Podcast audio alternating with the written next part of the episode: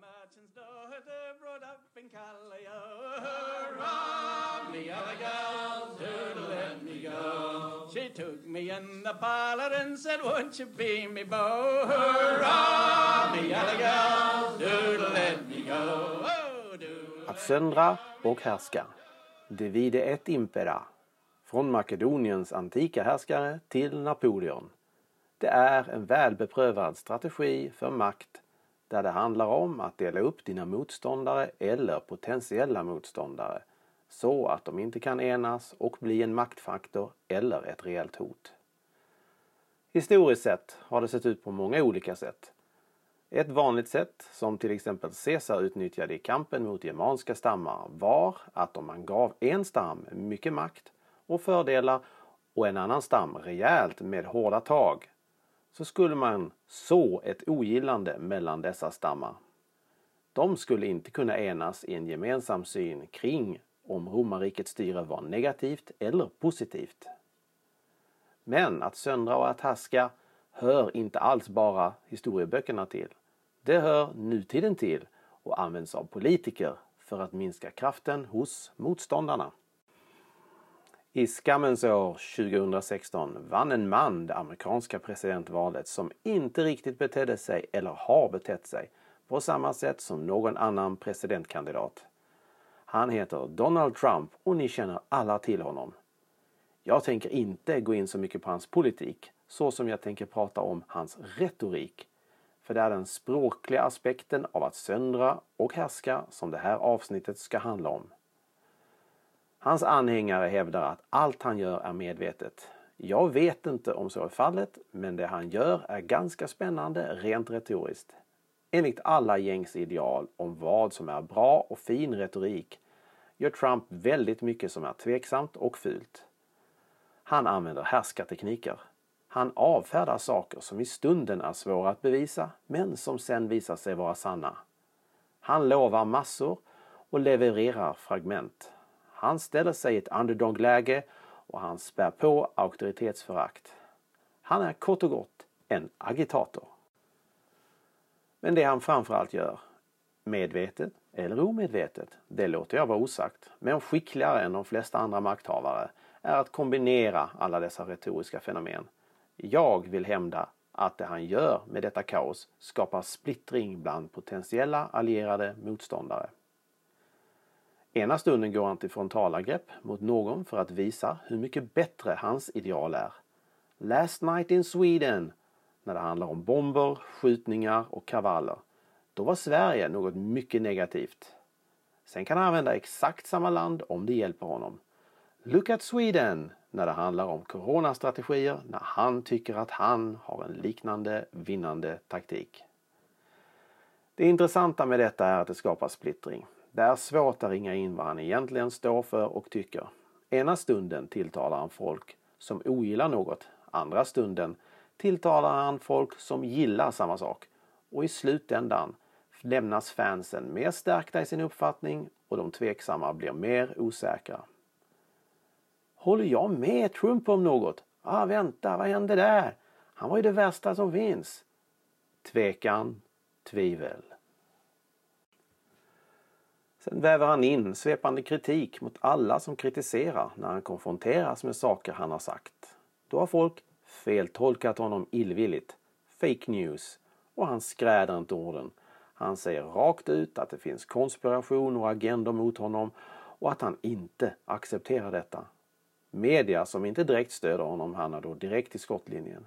Och när det ökar på sin kritiska analys och inkluderar detta faktum ja då använder han det som bekräftelse på att han hade rätt om dem. Och det är något han hela tiden vinner på så är det dessa kraftfulla responser mot honom. Ropa lite för mycket i affekt om hur hemsk han är och han och hans armé av fans kommer att skratta åt detta och stärkas i sin världsbild. Det är jättesvårt för honom att förlora i detta eftersom folk hela tiden går i fällan både i alla de miljoner debatter som hela tiden sker i verkligheten och på nätet och i media som inte bara andas lite innan de raljerar honom. Om det inte vore för det lilla faktum att folk konstant ser igenom detta och att han ibland klantar till det så hade han kunnat total dominera allting. Sen gör han ju tillräckligt mycket rätt, som han har lovat för sina fans, för att inte så ett djupare missnöje. Åtminstone är han bra på att framhäva sig själv som om han gjorde så, och sin roll. Men splittlingen här kommer fram i att han aktar sig för att associeras totalt med en enda grupp. Efter en stund med bibeldunkarna så är det dags att krama vetenskapsmännen åter. Och sen är det dags åter att tvåla till vetenskapsmännen och krama om de konservativa cowboyarna i söder. Och så vidare. Och så håller han på. Det händer att han klantar till rejält ibland. I denna stund har han till exempel gett sig på veteraner i USA på ett sätt som få personer uppskattar, vare sig de är republikaner eller demokrater.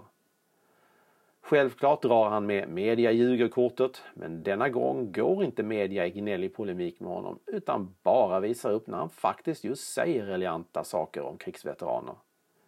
Jag tror det kommer bli en sån här sak som den grå massan ogillar. Det som eventuellt kan rösta på honom, de grå väljarna.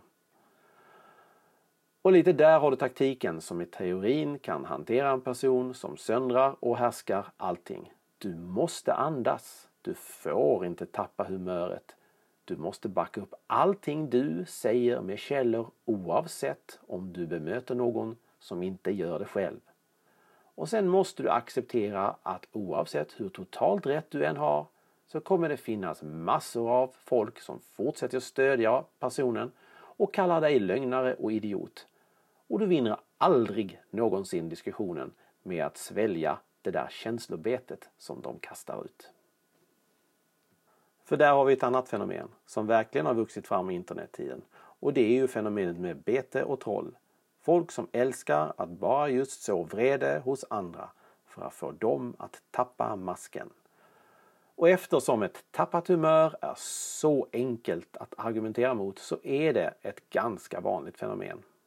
Du behöver bara luta dig tillbaka och låta en upprörd motståndare göra bort sig och framstå som en rabiat och emotionell dåre medan du utan att behöva ens säga något vettigt alls kan framstå som att du är segraren och vinnaren.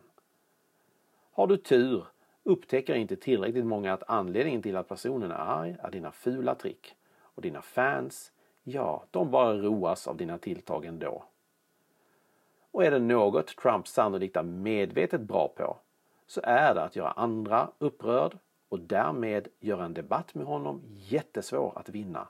Vinna i den gråa, tvekande massans ögon. Och det är just att det finns en sån stor massa individer i USA som glider runt i mitten av det politiska spektrat osäkra på om vad de ska rösta som gör att den här taktiken faktiskt fungerar. Trump övertygar inga progressiva liberaler med något han gör. Och det är inte hans mål heller. Han låtsas inte ens vara en enande president. För oss i Sverige, som i princip både till vänster och höger är rätt så liberala och brukar uppskatta enhet, är detta väldigt svårt att förstå. Valet 2020 närmar sig med stormsteg och Trump går både i med och motvind nu beroende på vem du frågar. Han har en marginellt mindre kontroversiell motståndare i Biden än Hillary var år 2016 och just Hillarys förlust är ett kapitel i sig som kan vara svårt för oss att förstå. Oavsett vad du tyckte är den förenklade och viktigaste poängen från hennes valkampanj att hon inte alls var lika populär som vi kanske trodde och framförallt inte i de viktigaste delstaterna. Sen kvittar det hur hatad Trump var i andra delstater du vinner inte val i USA på flest röster. Du vinner val i USA på rätt röster. Rätt delstater. Biden verkar vara lite mer jämnt populär i flera delstater. Svag bland de unga men ganska stark bland många andra. Lite mellanmjölksvarning men är ganska stark i viktiga delstater. Biden har en stor svaghet och det är ju just debatter. Han håller bra tal om han har manus. Men jag tror att han i det sista kommer att försöka undvika direkta debatter med Trump. Just eftersom då kommer Trump med hela sin arsenal av fula, improviserade provokationer och totala blånekanden av alla negativa påståenden mot sig. Och det där, det är jättesvårt att bemöta. Du möter någon som har fel och du kan bevisa det. Men han fortsätter bara att blåneka. Hur sjutton gör man då? Ja, det finns bara en sak att göra. Behåll lugnet, behåll fokuset och om du är skicklig, få personen att säga emot dig själv i debatten. Eller, och här kommer det viktigaste, en bättre och uråldrig taktik finns nog inte än denna. Få personen att hålla med dig i debatten. En klassisk beprövad taktik som är att inte alienera dig med motståndaren utan vara insmickrande istället. Säga saker som Precis som president Trump vet så har landet behov av... Och så kommer man in med sitt argument. För då tvingas motståndaren ofta hålla med dig eller framstå som osammanhängande och irrationell. Och framförallt så framstår du som kunnig och väldigt ödmjuk. Ja, det här är en ful grej att göra, men den är förvånansvärt effektiv. I politiska debatter handlar det ofta om att vara på offensiven och aldrig på defensiven. Och mot någon som Trump gäller det dock att all offensiv är listig så att du inte påstår något som Trump sedan bara iskallt kan avfärdas som fake news. Då tror jag att det lurande medhållet är just en sån grej som Trump kanske inte ser igenom. Jag är dock långt ifrån övertygad om att Biden kan dessa trick.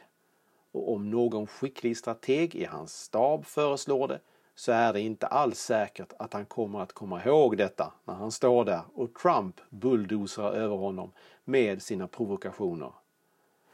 En sak är säker. Vi har fått fyra års underbar lektion i en massa intressanta och ovanliga retoriska lekar på statsmannanivå. Och det är inte över än. För Trump är, vad man än må tycka om hans politik och person, mycket intressant som retoriker. Inte nödvändigtvis skicklig, för det antyder att han vet vad han gör. Det är jag inte så säker på att han gör, men absolut intressant och definitivt framgångsrik. Hans enorma, buffliga underdogs-mentalitet är uppenbarligen väldigt gillat av landet där det är religion med framgångssaga. Kommer det räcka till ett valseger igen då? Vet ej. Och det vet vi kanske inte förrän några dagar efter valnatten.